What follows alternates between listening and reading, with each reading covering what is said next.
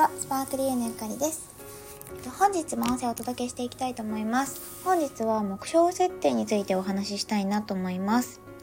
うーんとなんか目標設定についてはいろんなところで話してきたことがあるような気もするんだけど、まあ、年始っていうこともあるので目標設定あの皆さんもしたんじゃないかなと思います。私も、えーと、にせんにじゅうさんねんの間に振り返りと目標設定結構がっつり今年はやりました。まあ、ちょっと微修正しようかなとも思っているところもあるんだけれども、その目標設定についてあのコンサルタントのクライアントさんとお話をしていてちょっと気になったことがあったので今日はシェアしたいなと思います。なんか目標設定をこうクライアントさんの目標設定をね結構聞いて、で目標達成に向けて支援をするっていうのが私の仕事、まあ、特にビジネスに対してはそうなんですけれども、もちろんクライアントさんだけではなくって部下だったりとか会社の部下だったりとか、あとは、まあ、自分自身の目標っていうのも達成するために頑張ってきています。でなんかそこで、えーと、聞いててあ、この目標設定叶わなそうっていうのがあるなっていうことが分かったんですね。で、自分もやっぱり目標を設定した時に叶うものと叶わないものってやっぱり絶対に分かれるんですけれども、なんか叶うものの特徴というよりは叶わないものの特徴みたいなのもあるなと思ったので、今日はそのあたりをシェアしたいなと思います。なのでちょっと今日シェアした内容をもとに自分が立てた目標って叶うんだろうか、そもそも設定した段階で叶わないみたいな立て方になってないかっていうことをチェックしていただけるといいのかなって思います。結構実はこう目標設定ってその設定した時点で達成できるかどうかっていうの結構決まっちゃってるなっていうのを思ってるんですね。で、結構いろんな例があるんだけど、まあ、まず一つは目標が結構ぼんやりしてしまってるっていうパターンですね。目標がぼんやりしていると何していいかわからないから、まあ、叶え方もわからないし、掲げてるだけでそこにどう向かえばいいかわからなくて、で、ただ置いとくだけのものになってしまうんですね。で、ただ置いておく目標っていうのは、うんとね、大体の場合すぐ忘れるんですよ。そう。でね、この目標がぼんやりしてて何したらいいかわかんないって、た、例えばどういうことかっていうと、うんとまあ、これは私が長年叶えられてない目標でもあるんだけども、あのその一つに早寝早起きがあるんですね。でこれは早寝早起きをしたい、今年こそは早寝早起き習慣をつけたいとかってやる人って、うん、私以外にもいるんじゃないかなって思うんだけど、実はこれは目標結構ぼんやりしてるんですね。でえ早寝早起きってぼんやりしてるかなって思うかもしれないんだけど、じゃあ具体的に早寝って何時だと思いますか？ろくじ？夕方ろくじ？それとも夜中のにじゅうよじ？どうですか？例えば私にとって早寝っていうのは、まず日付が変わる前に寝れたら結構私にとっては早い感じなんですね。うんと、子供をね寝かしつけてて寝落ちしちゃう時は結構あるんだけど、それ以外に関して言うと私結構夜更かしタイプなんですよ。ちっちゃい時から結構そうなんだけど、それでだから、うんとね、いつも寝てるのいちじとか、まあ下手すると普通ににじ過ぎたりとかもするんですよね。だから、あの、にじゅうよじに寝たら早寝なんですよ、私的には。そう。でもこれって人によって結構違わないかな。例えば、やっぱり美容とかを考えた時ににじゅうにじには寝たいっていう人もいるだろうし、もしかしたら、あの、もっと朝活充実させたいみたいな人で、もうすでににじゅうじ、にじゅうにじとかに寝てるんだけどにじゅうじとかにじゅういちじに寝れたらいいなって思ってる人もいるかもしれないですよね。だからこの早寝ってじゃあ何時なのか、早起きっていうのはじゃあ具体的に何時なのかっていうのを明確にしないと、早寝早起きできたかっていうのは、まあ、自分の中でなんとなくの感覚ではわかるけど、実際振り返った時にうーんできたようなできてないようなってなる可能性が結構高いですよね。うん。っていうことってで、まあ、例えばねろくじに起きてにじゅうさんじに寝るっていう目標に書き換えたとしますよね。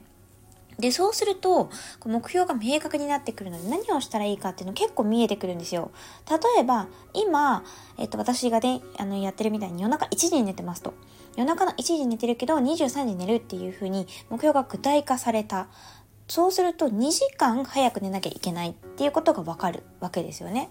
なので単純に早く寝るって言った時よりもにじかん早く寝るって言った時の方が何をした方がいいのかっていうのが分かる。まあこの場合は何をしない方がいいのかなのかもしれないんだけど、分かりますよね。行動が見えてくるんですよ。例えば私結構ベッドに入ってからスマホでこう漫画を読むのがすごい大好きなんだけど、ベッドに入ってからスマホを読むことに漫画を読むことによってそこからさんじゅっぷんからいちじかんぐらい寝るのが遅くなっちゃったりするんですよね。それでなんか気づいたらにじ過ぎたりとかするから、まずベッドに入ってからスマホで漫画を読むのやめようとかで、えっと、まあ、見えてきますよね。で、例えば、朝ろくじに起きたいって思ったら、目覚ましなんて当然かけるわけだから、かけてるけど今まで起きれてないわけだから、あの目覚ましをかけるでは私の場合ダメで、例えばね、うんと、妹と朝活をするとか、ろくじに、あの、アポみたいなのを入れるとか、うん、私の場合は、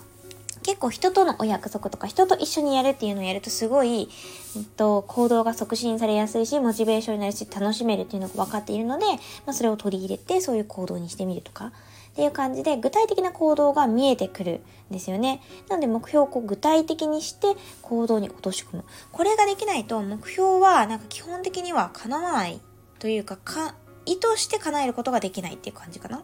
うん。で、意図して叶うん、意図しなくても叶うことっていうのはあるんですよ。でもそれは目標ではなくって夢とか、なんかいわゆるウィッシュリストみたいなお願い事なんですよね。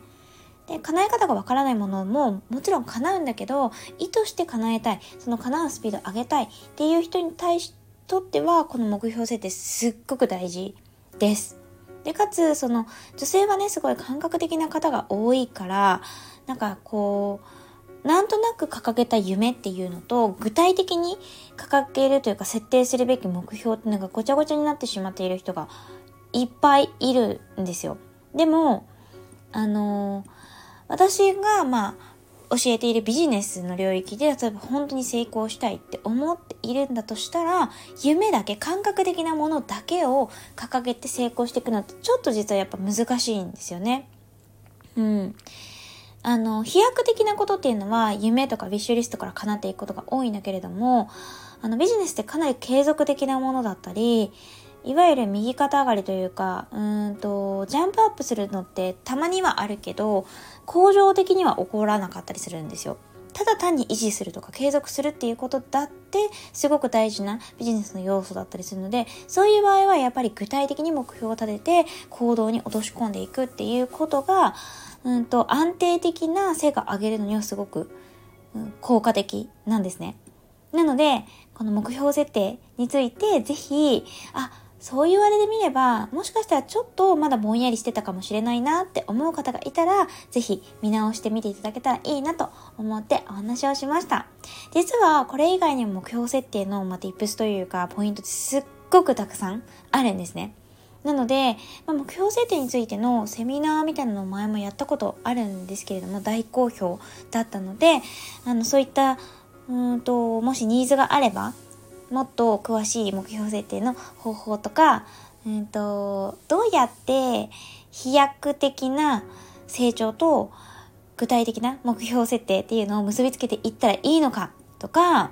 あと具体的にすればするほどなんか目標がつまんないものに思えるっていうのも結構ありがちかなと思ってて、なんか私も結構そうやらなきゃになっちゃってなんか楽しめなくなっちゃうっていう、そういう時の解決方法とか、なんかいろんな話したいことがいっぱいあるんですけど、ちょっと今日の音声で全部はお伝えができないので、もしニーズがあったら続編とかもお届けできたらなというふうに思っています。ということで今日はこの辺で終わりにしたいと思います。今日もご視聴いただいてありがとうございました。バイバイ。